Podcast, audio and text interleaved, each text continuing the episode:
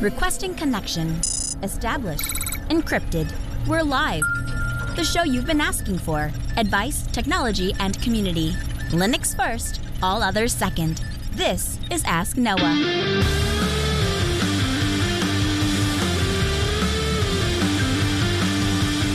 Live from Altispeed Technologies, the Ask Noah Show starts right now. This is the show where we came to do all the things on Linux they said couldn't be done and take your questions on how to do the same. The phone lines are open this hour. To be a part of the program, it is a free call. 1-855-450-NOAH. That's 1-855-450-6624. Send an email to live@asknoahshow.com. My name is Noah Cholai. I am your host. Delighted to be here with you as another episode of the Ask Noah Show kicks off this hour. Joining me, my co-host, Mr. Steve Evans. Welcome in, sir. Good evening from Raleigh, North Carolina this evening. Yeah, you're in the bunker. Tell me, how's Raleigh? What are you doing there? So I'm down here for some artificial intelligence training at Red Hat. So this is where they brought a bunch of us in. And, you know, I was pleasantly surprised. I walked around downtown Raleigh, and a larger number of stores have Christmas decorations and Christmas trees and Christmas music playing than I thought. And I was very pleasantly surprised by that. It's appropriate the day after Thanksgiving. Before that, those people are breaking some sort of federal law by decorating for Christmas before it's Christmas season. But the day after Thanksgiving and through, like, I would say New Year's Day, maybe the 2nd, that's perfectly fine. And we celebrate that. And I think that's great.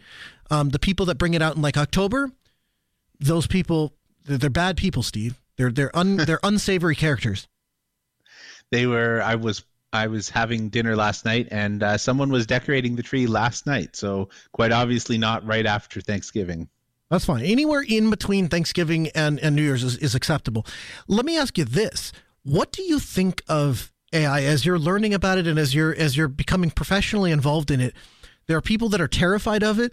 There are people that think it's the next big thing to replace humanity. There are other people that think it's the next greatest thing because it's going to solve a bunch of our problems. You know, I look at it from a 30,000-foot pragmatic view of, like, okay, AI is really a combination of two things, right? It's information and it's computing power. So if Google, for example, has more electrical power and computing power than the entire city of London, and they have the data sets that they've been building for the last 25-plus years, that puts them at a tremendous advantage. That's about as far as I've thought into it. What are you seeing on the ground? Well, so without getting into it, and we'll probably do a show on this at some point, there's different types of AI. And some of the stuff that people are worried about is this idea of general AI, or sometimes referred to as super AI, which is where it starts to learn for itself and train itself, and then nobody really has any understanding of how it's learning. And the fear is that theoretically, this type of model will be able to outlearn us, outthink us, because it'll be able to come up with questions and solve for those questions when we haven't even thought of them. We're a little ways off from that. There's some rumbling that OpenAI might have stumbled on some of that. But to give you some idea, when you go ask ChatGPT something, it takes 30 GPUs just to handle your query in some sort of reasonable time period. So if you think about, like, how much oomph is being put behind just handling day-to-day questions and stuff like that, like the scale at which it takes to train and process models is astronomical. Like, a client of ours is spending $180,000 per GPU, to give you some idea of, like, what the top end AI GPUs go for. So we're heading in that direction, maybe, but it's not as close as people think. It's maybe not as close as people think, but at the same time, what you're saying kind of reinforces my pre-existing belief. That is to say, it sounds like what we're talking about is the people who have a tremendous amount of compute power and a tremendous amount of data are the ones that are going to be there. And it's almost, not quite, but it's almost unapproachable for guys like you and me. That's not necessarily true. And again, this is a deeper topic, but there's a difference between making a foundational model, which is where you have all of the data and you're trying to make a base model for AI, and using the AI for tweaking or training it on a specific subset of data. And the vast majority of people if they're doing anything with it, they're working at a level where they're just kind of doing small tweaks. There's like there's only a handful of companies that could handle making a foundational model, NASA, Google, right, and a few others, right? And it's just, it's so far out of reach for everybody else. Even if you could, say, have the compute power, where would you get all the data? How would you store that? Do you have 15 petabytes in your basement? I sure don't. That's what I'm saying. So isn't that predicated on those companies being willing to share their models, their data? It, in some aspects it is, but a lot of the models are being trained on open data, so information that has been collected, say, over the internet or whatever by various open foundations. And so it's not the only thing that I would say it gives them a leg up, but we're not beholden to them and for that specifically, because there's been a lot of crowdsourcing of data happening. Our first email tonight comes in from Chris. Chris writes in and says, "Hey, Noah and Steve, I just bought a couple of laptops for my 5- and 6-year-old children. I obviously want them to have them running Linux. I did some research and ended up installing Edubuntu. The alternatives I found were not well maintained or a bit oversimplified. I like that Edubuntu is a full-blown Ubuntu distro, but I want to be able to restrict access to sites and applications that are inappropriate for them. Do you have suggestions for tools or another distro that would help this age group? I do not want to spend too much time with setup, configuration, maintenance, or something that was pre-configured would be ideal. Thanks. I love the show." So, Steve, if you woke up in Chris's shoes and you were trying to come up with some laptops for your children that were running a Linux distribution and allowed you to do some web content filtering, what would you do? Tough call. So probably not the ideal person to ask, because I would say I wouldn't give my children at that age something. We severely restrict my children who are 7 and 11. But if I was helping someone else, I might look at Endless OS. That's kind of my default go-to. There's a bunch of parental controls that are built into it.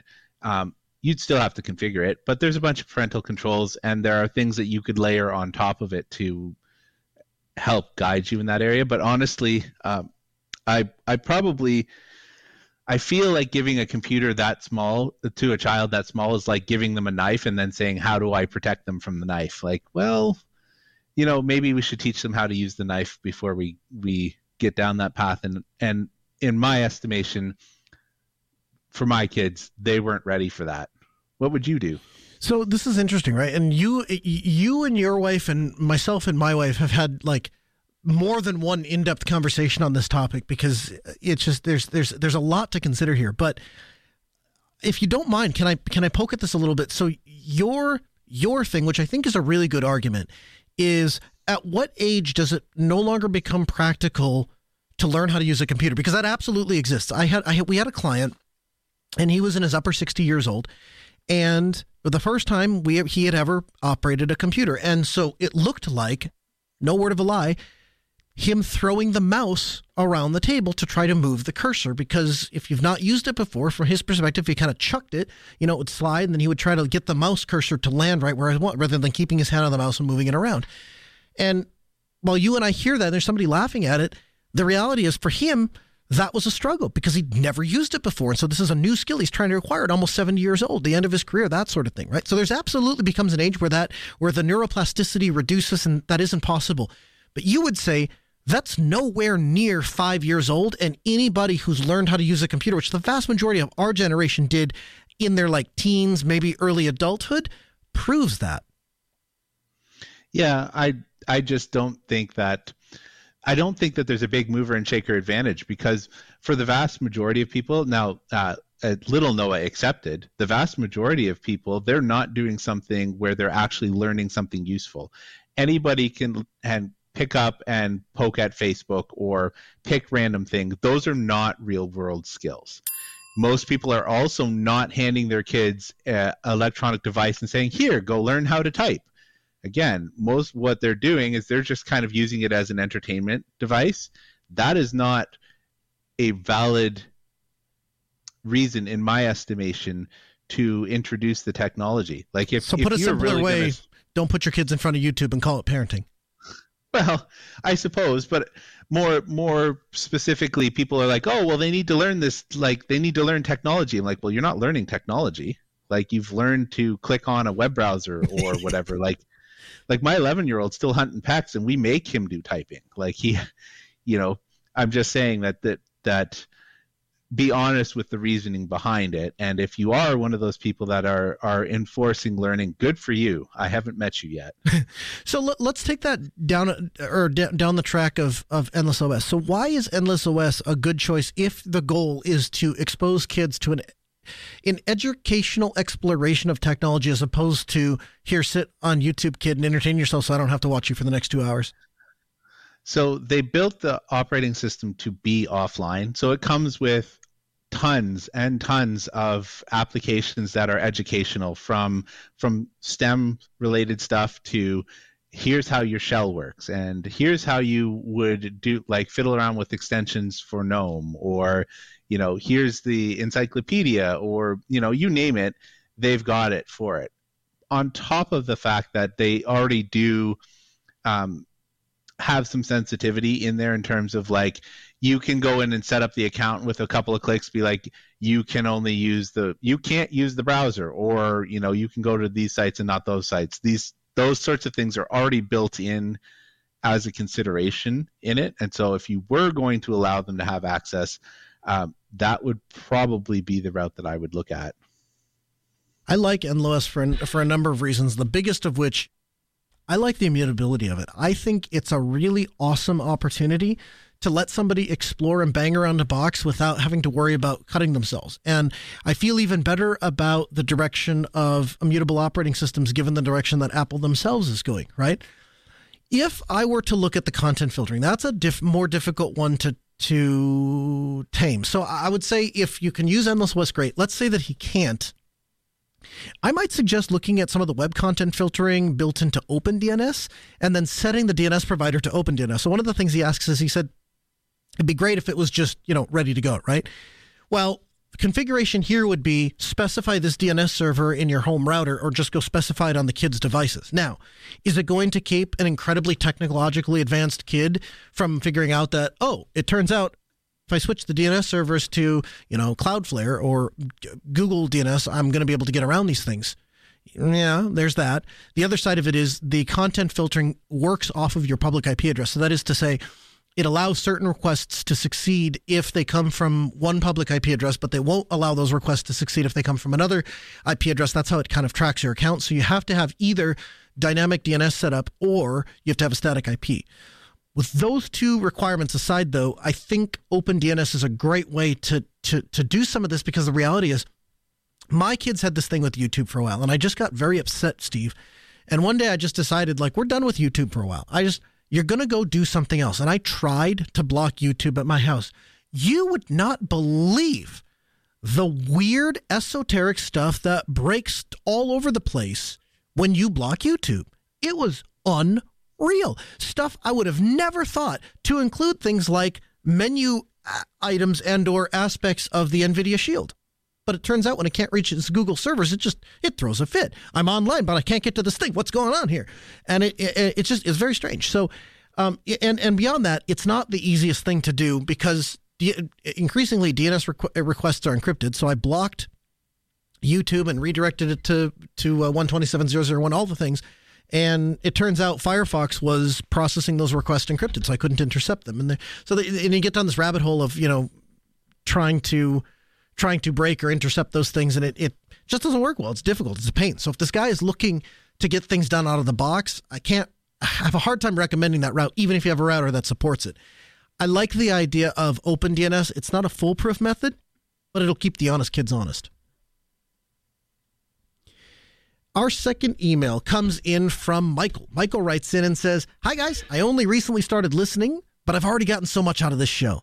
I started to use and learn Proxmox, and I have a question about serial connections on Proxmox, specifically with an Ubuntu VM.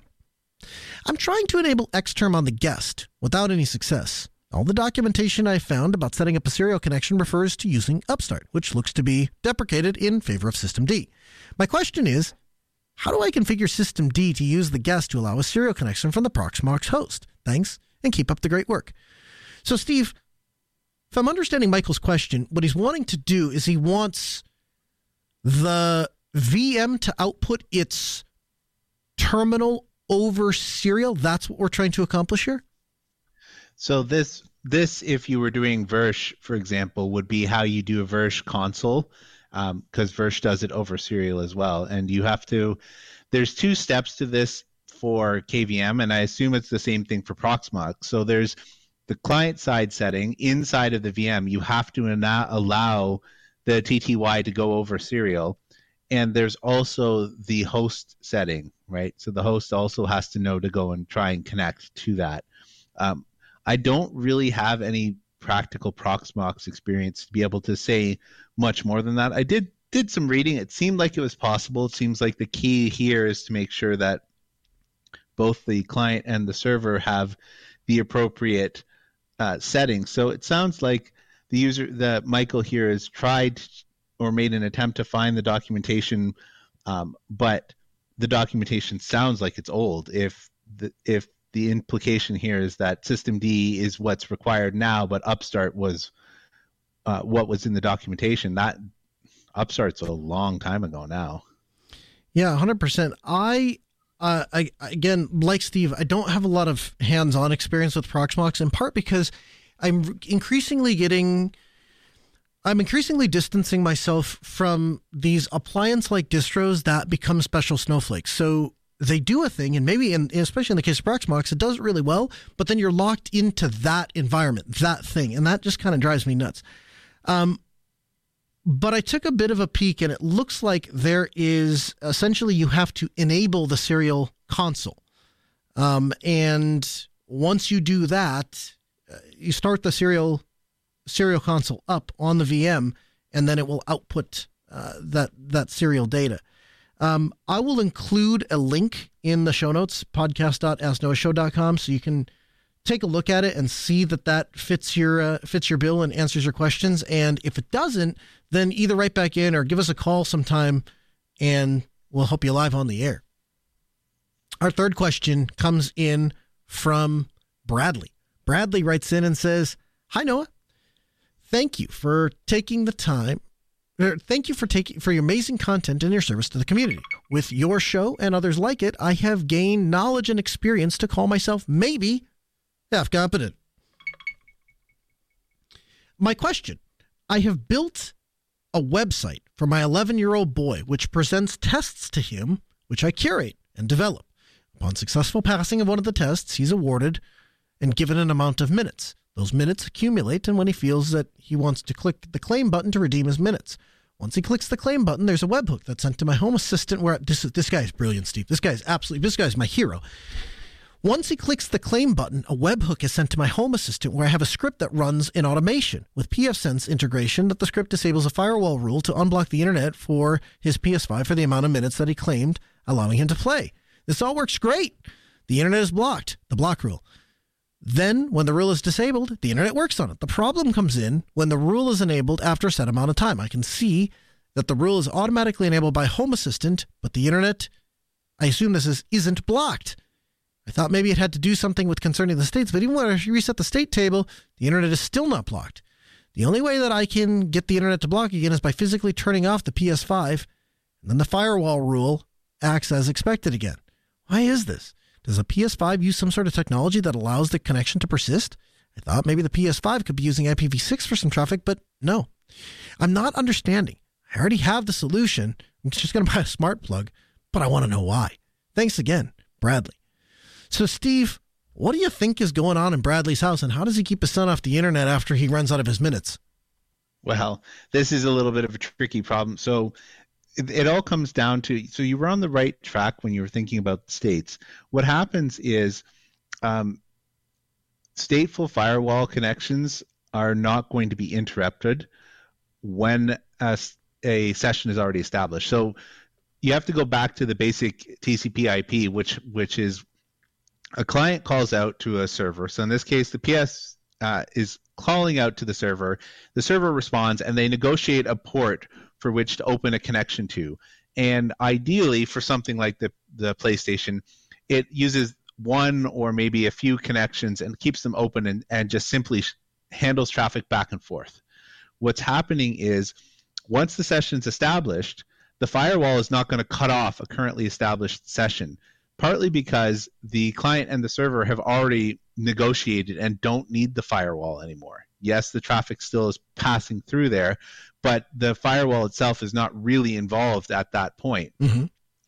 When you insert a firewall rule, it only affects new connections. So because the PlayStation has already made however many connections it needs to make to maintain its connectivity, what would have to happen is the game itself would have to quit, or whatever is making the connection. So obviously when you go unplug the PlayStation, that breaks all of the connections. Short of that, there really isn't a whole lot you can do. You could try setting the state table. That might work.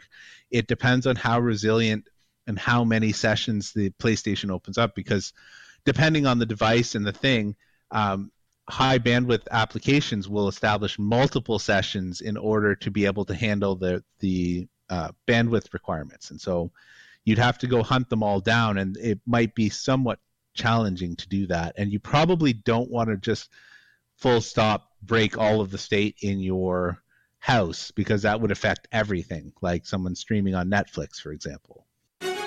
From the Linux Newswire newsroom, this is the Week in Review with JT. For the week of December 10th, 2023, here's the Linux and open source news.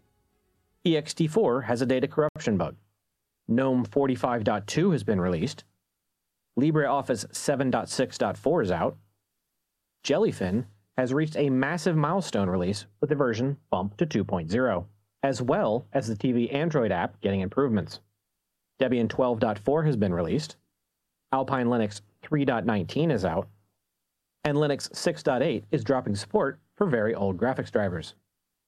In security news, the NSA and ESF partners have released recommended practices for managing open source software and software bill of materials. A vulnerability in the open source OpenZeppelin library that is common across the Web3 space impacts the security of pre-built smart contracts, affecting multiple NFT collections, including Coinbase. A newly revealed critical security issue with Bluetooth can potentially allow attackers to take control of Android, Linux, macOS, and iOS devices. Detailed by security researcher Mark Newlin on GitHub this week, the vulnerability tracked as CVE 2023-45866 is an authentication bypass that allows attackers to connect susceptible devices and inject keystrokes to achieve code execution. A previously unknown Linux remote access Trojan called Kraus has been observed targeting telecom companies in Thailand by threat actors to gain covert access to victim networks since at least 2021.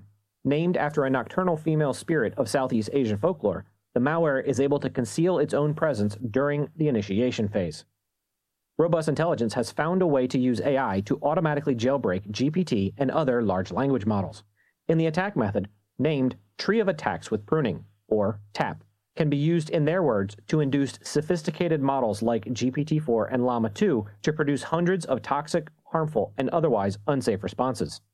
Continuing onto the open source AI news, the EU's AI Act could exclude open source models from regulation. Meta has released some open source tools for AI safety. The Purple Llama project aims to help developers build generative AI models responsibly. Apple has quietly open sourced several AI tools in a landmark move, including a library for large-scale deep learning models running on the public cloud and a framework for machine learning on Apple Silicon. And lastly, it might not be the year of the Linux desktop yet, but Linux distributions will soon have their own blue screen of death message. Systemd 255 has been released with a blue screen of death feature. Last week, Beeper Mini was announced, and Steve and I's impression was, it's a really cool project, it's a really cool effort, they'll be successful until Apple notices, and then that will be probably the peak and end of their success. Well, as it turns out, Beeper Mini was the most popular program ever launched on the Android operating system. In the history of Android apps, in the first 48 hours, it was downloaded more than 100,000 times. Well, actually, by 100,000 people, so I presume that they have some sort of unique metrics to be able to justify that. And they would tell you that the reason for the success is clear. Android and iPhone customers desperately want to be able to chat together with high-quality image, video, plus encryption, emojis, typing status, read receipts, all of the things that you've come to expect in a modern chat platform. Now, Apple has routinely said, we are not going to do this. We are not going to participate in this. iMessage is not available for Android. It's only available for iOS. So within 24 hours, well, so Beeper Mini comes up. 3 days later, it comes back, comes crashing to a halt, and Apple releases a statement. So I want to start with this. Steve, were you surprised as you saw this news break? Nope. Do you want to think about that, or you're pretty confident in your answer? I mean, it pretty much boils down to the conversation we had last week, was like playing in a gray zone, and they might not be able to do anything legally, but that doesn't mean that they're not going to do something to make your life miserable. So Apple came out with the following statement. They said, at Apple, we build our products and services with industry-leading privacy and security technologies designed to give users control over their data and keep their personal information safe with us only.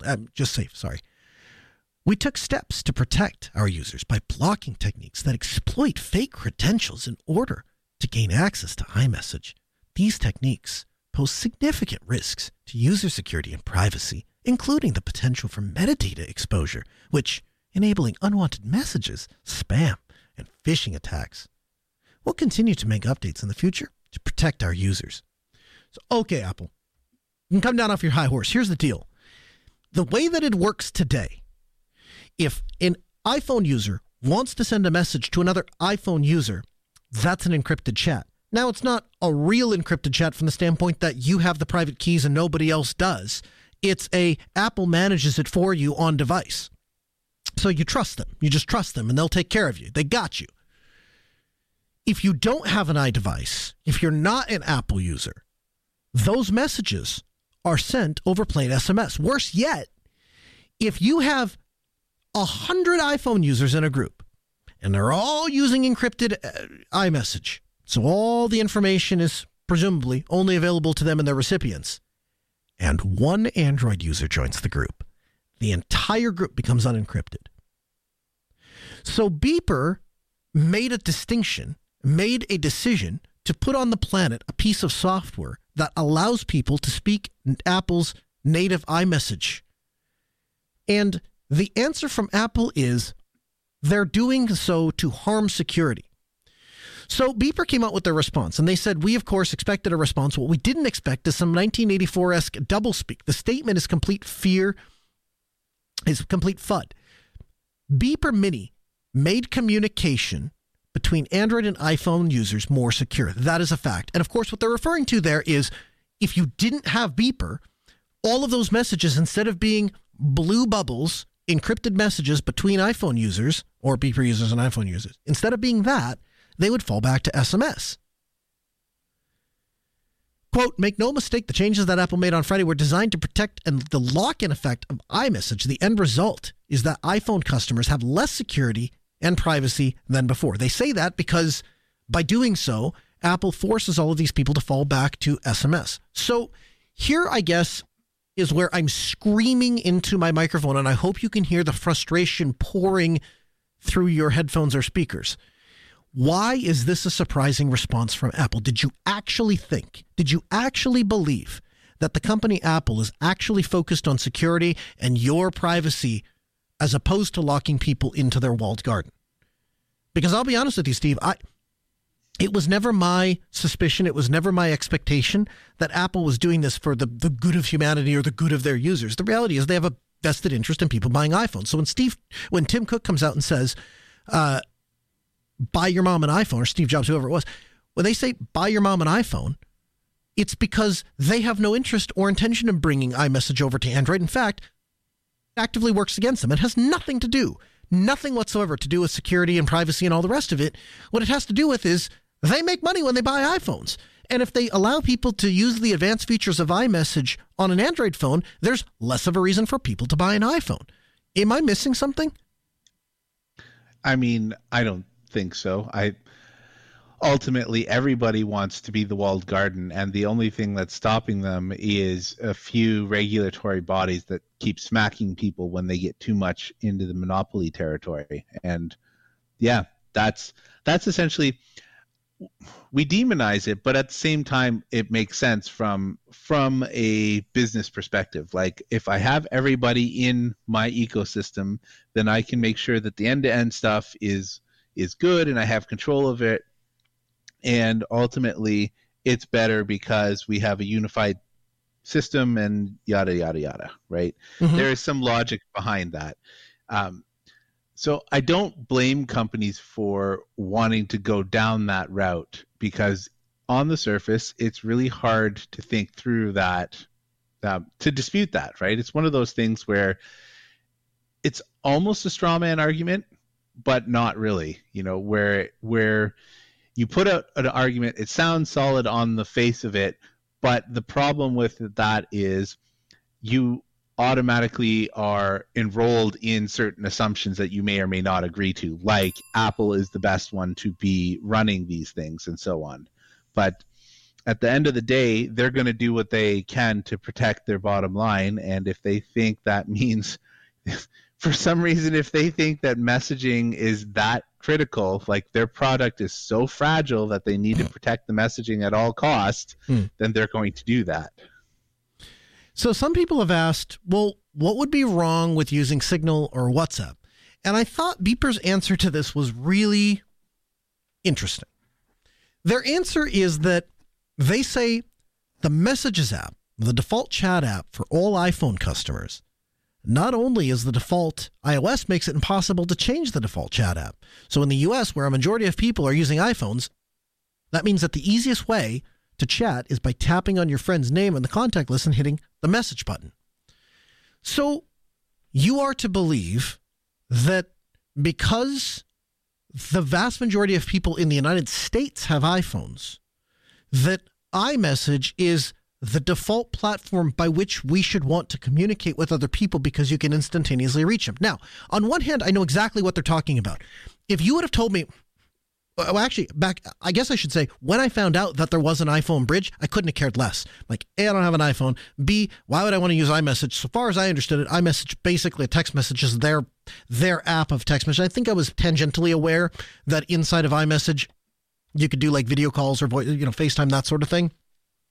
But largely that's where I left it. For the most part, I assume messages just show up on the iPhone. Once I learned through my Beeper account that I can just tap, you know, you sync your contacts and you tap on the contact and it'll tell you, well, this person's on Signal, this person's on Telegram, this person's on iMessage, this person's on all three. I absolutely know what this guy's talking about. As far as I tap on a contact name, there's a 90% chance that one of the options is going to be iPhone. It's very rare that they're not. It's also worth noting that if they have an Android phone and they don't have an IP messaging system such as WhatsApp or Telegram or whatever, nothing, or Signal, nothing pops up when you go to message that person unless you're running a separate bridge locally on the Android phone. There is no way to message that person. So in that respect, Apple is very much ahead of the game because their messages and their message system is going over IP. So it's just a matter of speaking that language. So I won't sit here and tell you I don't know what they're talking about. I know exactly what they're talking about. It's incredibly convenient to be able to touch every iPhone user just by nature of it being an IP-based thing and this being an IP-based thing, and we can talk to it. So that's great. Park that over here for a moment. The second thing, the ability to open the desktop app and be able to start talking to a person or continue a conversation and then know that underneath the hood, Matrix is powering that. To me, that's really awesome. Now, all of a sudden, we're building on top of this very open source-esque ecosystem. Here's where I think the train kind of goes off the tracks. If we go from a walled garden that is Apple to a walled garden that is Beeper, that is to say their focus is no longer necessarily on onboarding people to Matrix and making that a graceful experience. And oh, by the way, you can also bridge all of these things together. If the goal and or the target audience is, hey, you know, it's great.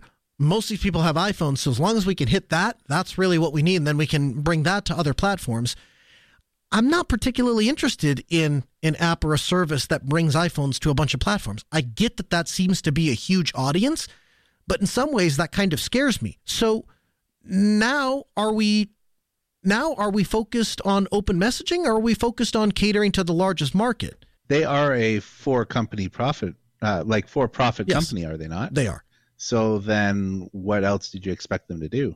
Yeah, I guess it makes the platform less appealing to me. It's fine if that's your goal to get onto iMessage, but that was never my goal. It was the bridging aspect and the idea that I could live over here in Matrix land. But one by one, those things, the shingles fall off the roof for me, for lack of a better expression, right? So like it starts with, well, you really got to use the beeper client. If they don't use the beeper client, then you can do it. All the messages will be there. They're just all kind of jumbled together. They don't separate out by network. Okay, fine.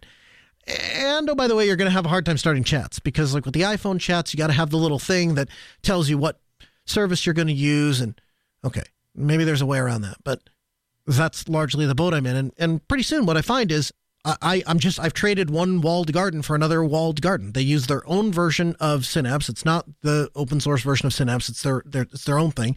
The beeper client, so far as I understand it, is their own proprietary thing. They're not hostile towards open source. They publish all their bridges, all the code's open. You can absolutely sign into your beeper account with a regular Matrix client. I've done it. So it's definitely a step above Apple, but I just think it leaves something to be desired, I guess, for lack of a better way to say that. The other thing that occurs to me is the benefit from my perspective of Matrix is that I can get to those messages anywhere. If it's going to be tied to a specific service, that's no longer the case. One other thing that came out of this, though, that I thought was worth pointing out.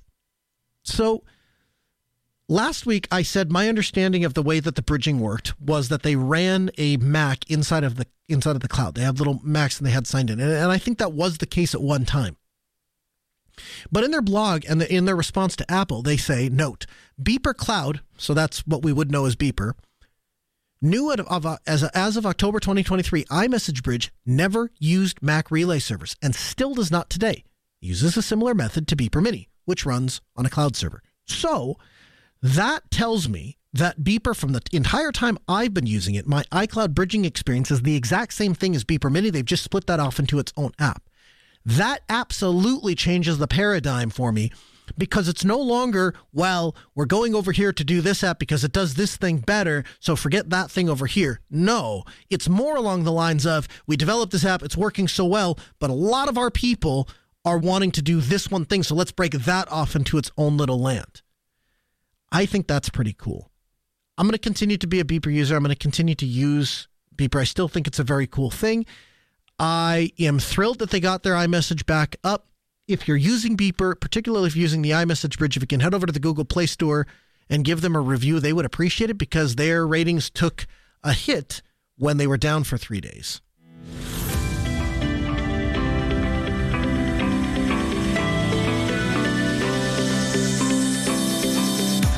Last week, Steve and I started to go through some of the changes we're making at Steve's home and at my small business. And as a part of that, we talked about the migrations and migrating your data and having a plan to do it and keeping your users happy and all of that. What we didn't talk about was choosing the hardware to host the stuff on in the first place.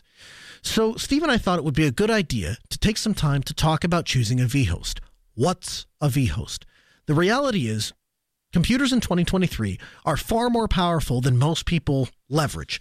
And so what we've started doing in the computer world is saying, well, instead of having this one physical machine be one computer and largely sit idle, what if I split the resources up and divide it among many tasks? And so that might look like 4 different little mini computers running on top of a big computer. We call that virtualization, or running an operating system inside of a simulated computer that's actually all running on one physical node. Now, with technologies like KVM, you might think to yourself, well, gee, Noah, if you're emulating 4 computers, that's going to be really slow, and that's not going to be as performant as the bare metal. It would turn out that with technologies like KVM, you can get near bare metal performance. And so there's a very slow cost, overhead-wise I'm speaking, to taking a physical host and dividing it up into a bunch of VMs. So, Steve, I want to start with this. When you go back and look at how you place your server into production, what you had an interesting analogy that you've touched on once before, but this idea of there's this shift. There's this constant shift and a go back and forth between in the technology space. We started on physical nodes. We went to VMs. We went to containers. We're kind of back in the mix. How has that worked out? And what parts of that have you bought into personally at your house? And what parts of it are you like, listen, man, it's great for enterprise. Doesn't have any place in my home. It's too complicated. So I've been kind of having this internal debate with myself as I'm considering my next upgrade. Part of the cycle is, well, we have compute nodes, or we have one giant node, and then we go back to having like little compute nodes, like the spoke and hub model, and then we go back to like hyper converged, where everything's on top of each other. And part of what drives that is the technology around it. So when you have a machine that has a bunch of stuff stacked on it, as opposed to splitting it out, you have concerns about, can my network handle all of the traffic for the things that I'm running on it? Because like you said, you're essentially making little operating systems inside of your computer. So if you've got 40 of them, can my network handle it? If your network can handle it, what about your disks themselves?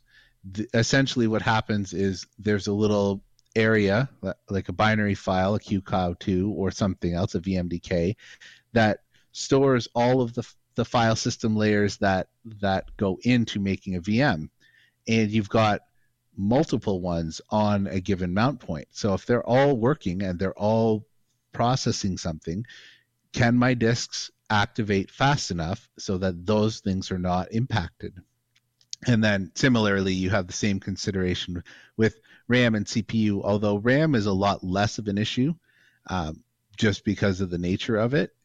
When you virtualize RAM, RAM is just an address, so there really isn't a ton of overhead to virtualizing RAM. And when you're doing CPU, it's become a lot less of a thing. So when you're considering, like, well, what is happening out in the wider world, and how does that apply to me and my home lab? The wider world is going back to a situation where they're buying very large nodes because it's becoming more effective, more efficient for them, for example, to have a couple of large nodes because we're hitting the perfect storm of things like the NVMe drives are just ridiculously fast compared to the SATA drives. And you have things like the AMD EPYC where the per core count in each CPU is just going through the roof astronomically, not to mention the fact that, you know, CPUs are getting faster and so is memory. So you've kind of got this situation where when it almost makes more sense to invest a lot of money into a smaller number of units than the previous generation where we basically had compute nodes. We just had a bunch of pizza boxes, which is what we call the 1 or 2U servers, that had some amount of RAM and CPU, and we would just shovel work units off to them and wait for them to process and come back. And so that's some of the stuff that you need to think about. Did I help? Did I cover your question properly there? I think so. So where I'm kind of at with this is, so we kind of did our process in three stages. So stage one was, is this even viable, right? It's a nice idea to say to yourself, you know what we'll do? We'll move off of DigitalOcean and we'll move into our own environment and host all our own infrastructure. But the reality is the reason that people use things like AWS and DigitalOcean and all the rest of it is because there's a cost associated with buying and maintaining hardware. So is that even possible? And as we sat down with consultants, with, you know, the big manufacturers, and started asking them about what to do, we got a wide variety of prices, you know, and you could spend anything from $1,000 to 50 grand on a server in various different configurations, and all of them had pros and cons. So what were we going to do? So we started with a couple of R7, I believe they're R710s or R720s, and we set them up, looked to see if we could buy enterprise-grade drives, and priced out the difference between buying like the Intel Optane drives with just buying like good quality consumer drives like Samsung NVMe Pros, and eventually concluded that if you can do two sets of three, so you do mirrored pairs, but do it in sets, then you can have any one drive in a VDEV die, and the VDEV stays alive. You can have any VDEV die, and the other one keeps the server running. So it's kind of like the sweet spot, I think, for you want to be as cost effective with your drives, but you want to have some redundancy or some plan for failure because you don't know what these things are going to do. And so we made that investment and stocked up and said, okay, if nothing else, we'll just replace these drives every 2 to 5 years, and we'll see how far that gets us. And we started to slowly, very gently move services off the undeniably robust and reliable platform that is DigitalOcean, and started to move it into our own data center. And lo and behold, the thing stood up. And at this point, we've largely moved all of our infrastructure that we're now standing on our own 2 feet. And as we looked at it and watched as the resources kind of filled up, we don't want to hit over 85% because that's kind of where you start to run into trouble. And at that point, we started to look at it and said, okay, well, now let's look at what the next upgrade is. And so that's kind of the point that we're in now, the data center 2.0. And so we got it off the ground. It's viable. It's running. It's paying its own bills and making us a little bit of money. So now we're in the next stage.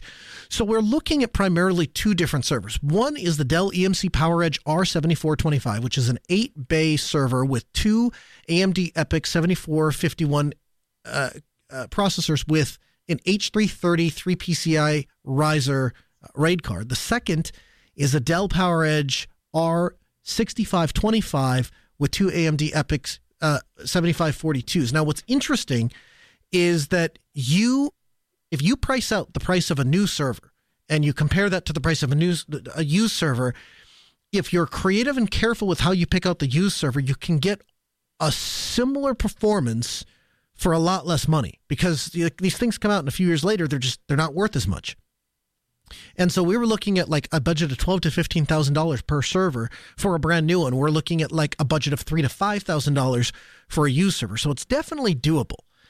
Then the question becomes central storage. Do you have local storage or do you have central storage? Now, Steve, I know you have always gone the central storage route. How has that been working out for you? And does it leave any room for a desire to improve anything? Or are you just like, no, this is perfect? For our use cases, especially after upgrading the network, there's been no complaints with having centralized storage.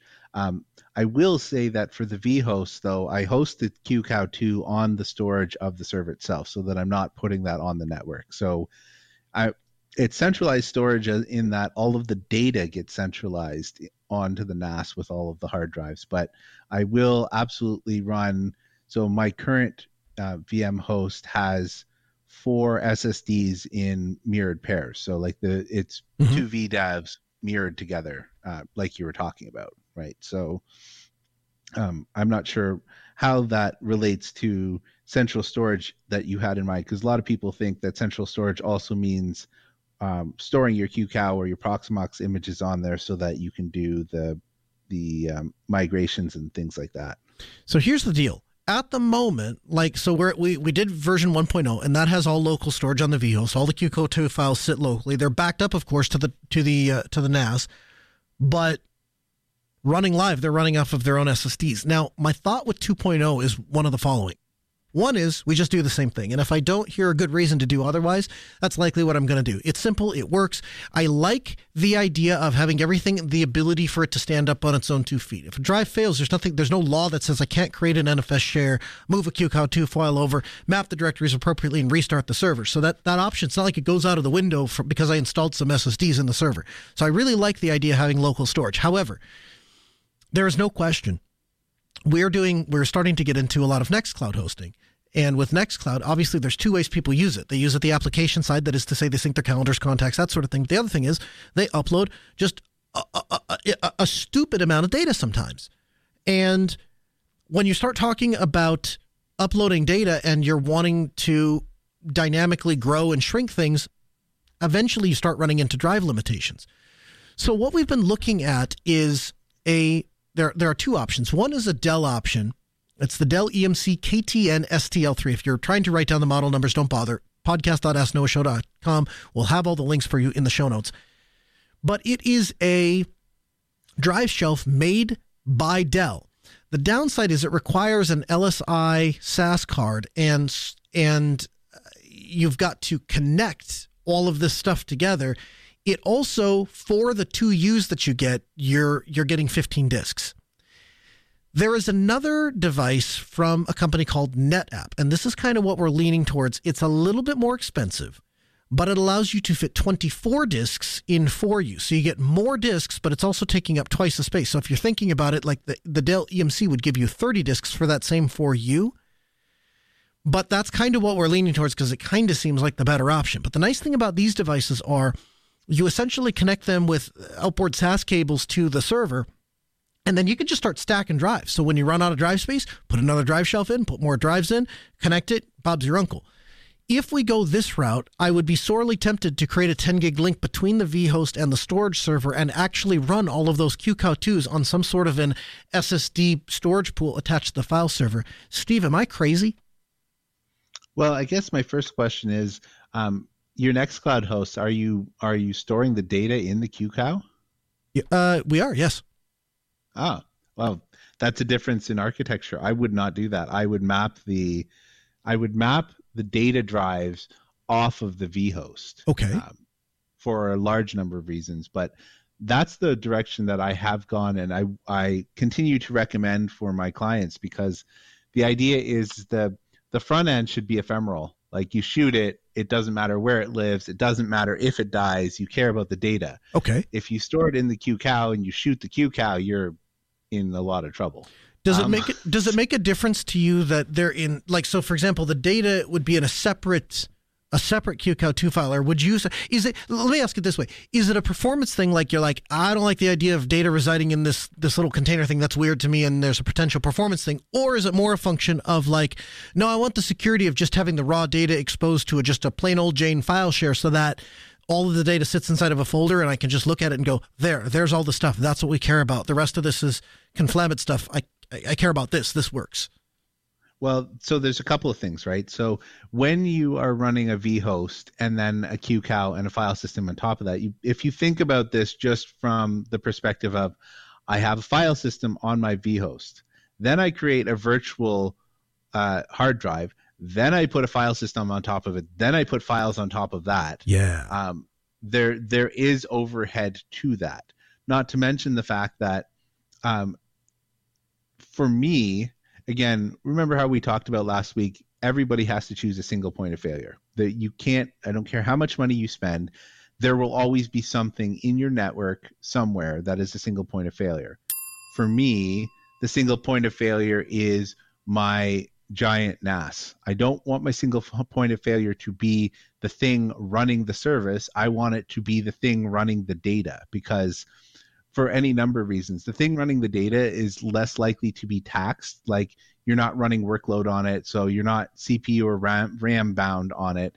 And it just sits there doing a thing. It literally doesn't even have to think about what it's doing. You know what I mean? Like, there's no computational task ultimately for data storage, right? There's a little bit if you're using compression or all the rest of that. But largely speaking, it's a dumb box that has a bunch of disks in it, and it doesn't have any overhead in terms of that. So what's the difference? My question to you would be, if you're going to store those qcows over the 10 gig network anyways, you're no longer just sharing individual files in the file mount. You're now picking up that entire qcow image and shuffling that over the network instead of just the pieces that are being accessed at that individual time. Okay. So what benefit are you getting from that you wouldn't get from a file share? Now, there's one exception. If you encrypt your qcow, then you can make a security argument saying, like, well, in this case, when the VM is off, the only time that somebody can access this is when the VM boots up, because, you know, it's encrypted at rest. You'd have a lot harder time doing that with the file store. Yeah. So if you make that argument, okay, I get it. Yeah, but no, it's not a security argument. So the original rationale was when they had all local storage, the idea is those qcows are synced between the primary vhost and the backup vhost. And the idea was, so from a 30,000-foot view, neither host, we should be able to run all of the VMs on either host. In practice, it doesn't really make sense to load one up and then have another one sitting empty. So we tried to load it up. We tried to split that load up between the two. So the original idea was behind having everything in a qcow2 file. As long as those files are synced between the servers, if one ever went down, we just fire the VM back up on the backup guy. Now, once you start looking at central storage, that kind of goes out the window because both of them would, in theory, always have access to the storage pool. So your argument of, well, just have it stored in a file, it resonates with me because it's a simpler operation. And oh, by the way, you can run it in a VM, you can run it in a container. It doesn't really matter. You're just pointing the instance towards its data repository. You also have some benefit here as well if you chose to play around with the underlying ZFS like we do. The ZVol that holds the pictures has the copies set to 2. And that is an extra protection against bit rot because it always keeps a good copy of the files when it's moving it around. So you can do stuff like play around with, I know that this section of Nextcloud is only going to have video, like potentially, right? I understand if you're clients and you can't really predict that necessarily, but in terms of like, I'm going to use this compression here and this one's not going to be compressed, or this one gets double backups because like this has a copy of 2 mm-hmm. because this is really important data and I cannot lose this data. Like you can make those choices where if it's in a qcow2 file, you can make the same choices. It just impacts literally everything that's inside there. Somebody's listening to this and they're thinking, okay, this is really fantastic. All this stuff is way outside of my budget, way outside of my knowledge level, way outside of my skill level. Let's take it back to the home user that, let's say they have, the router they bought at Best Buy and they have their laptops to which they listen to the Ask Noah show and listen to Steve and Noah talk about all their toys. And they're thinking to themselves, I'd really like to get into virtual hosting. That sounds like a great idea, splitting up computer resourcing. I have an old Dell Optiplex, HP Elite, whatever. I have an old desktop and it has, 16 gigs of RAM. Maybe I threw a couple SSDs in it and I can install something on it. What would you say is the easiest, most straightforward way to get a vHost up and running for somebody who's never done it before? I get that's a loaded question because the part of me says, well, slap Proxmox on it or whatever, because if you've never done it before, you're not carrying the baggage and it gives you a nice UI to click through. The other part of me says, KVM is really simple and there's a lot of support behind it. It may be a little bit intimidating because there isn't a GUI until you attach one to it. My strong leaning is actually KVM. I'm considering actually running nested virtualization on a new server. So I run KVM on the host and then have a VM that's running VMware because I have need for VMware for work-related testing. So I'm actually even considering that myself. If you sat down with a brand new Ubuntu box, all you did was install Ubuntu server, and you log into that box, and you give it an internet connection, and you ran sudo apt install, let's see here, you need kemu-kvm, you'd need libvirt-daemon-system. And I think that's it.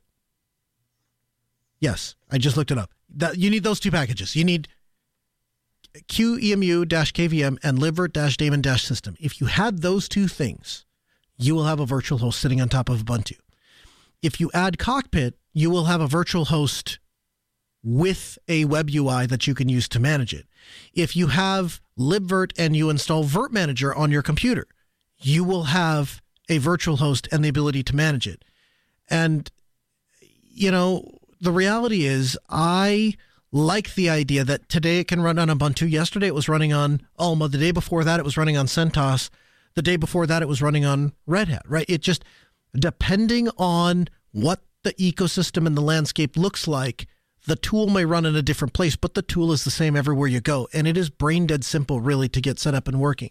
The thing that you'll struggle with the most, I think, is setting up the bridge. Setting up the bridge is the thing that requires, other than setting up the bridge, it'll just work out of the box. You can fire the VM up. It'll have internet. You can install packages. You can SSH in, all the things.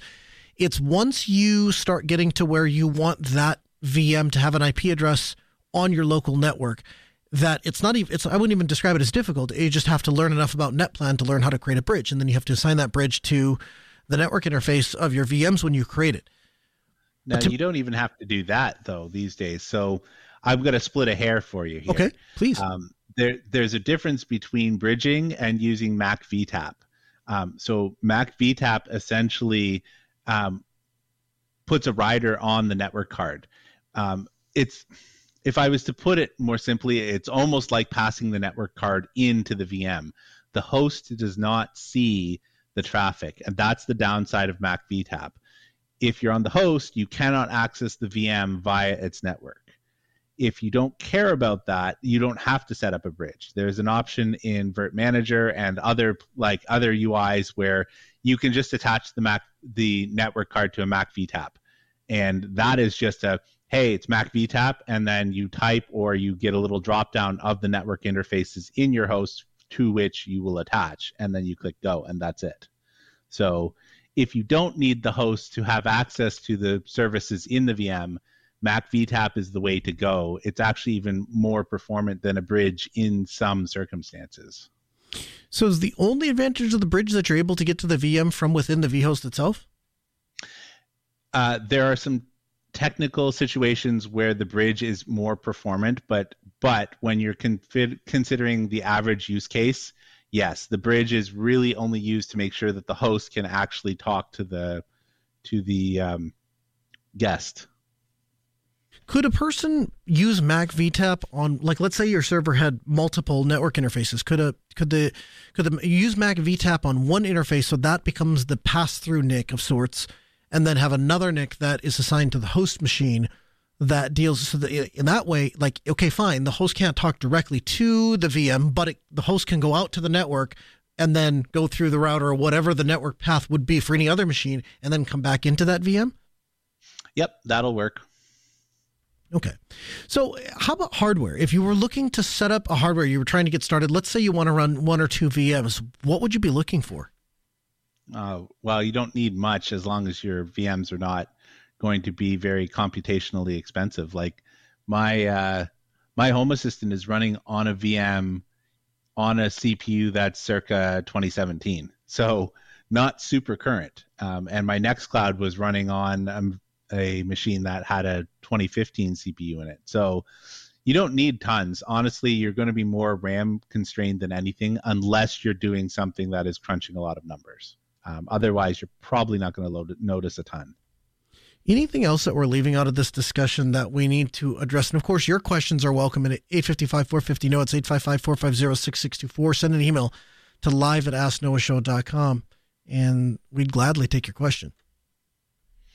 I think that covers it for a base overview. If people want us to dive in deeper and get into the technical guts, write in and let us know, and we can. I'm sure Noah would be happy to do so. The show is based in your feedback, so we need you to participate. You write in live@asknoahshow.com. What parts do you like? What things are useful to you? And what questions do you have? We'll answer them. I appreciate your time. Thanks for joining us. We record the show every Tuesday at 6 p.m. Central. If you're not looking at the show notes and you're only getting a portion of the show, everything we talked about, all the stuff we referenced, it's all over there. Podcast.asknoahshow.com. Check that out. If you want to follow us live on X, I'm at Colonel Linux. He's at Linux Evans. The show at Ask Noah Show. We're back next Tuesday, 6 p.m. Central, asknoahshow.com. Have a good week.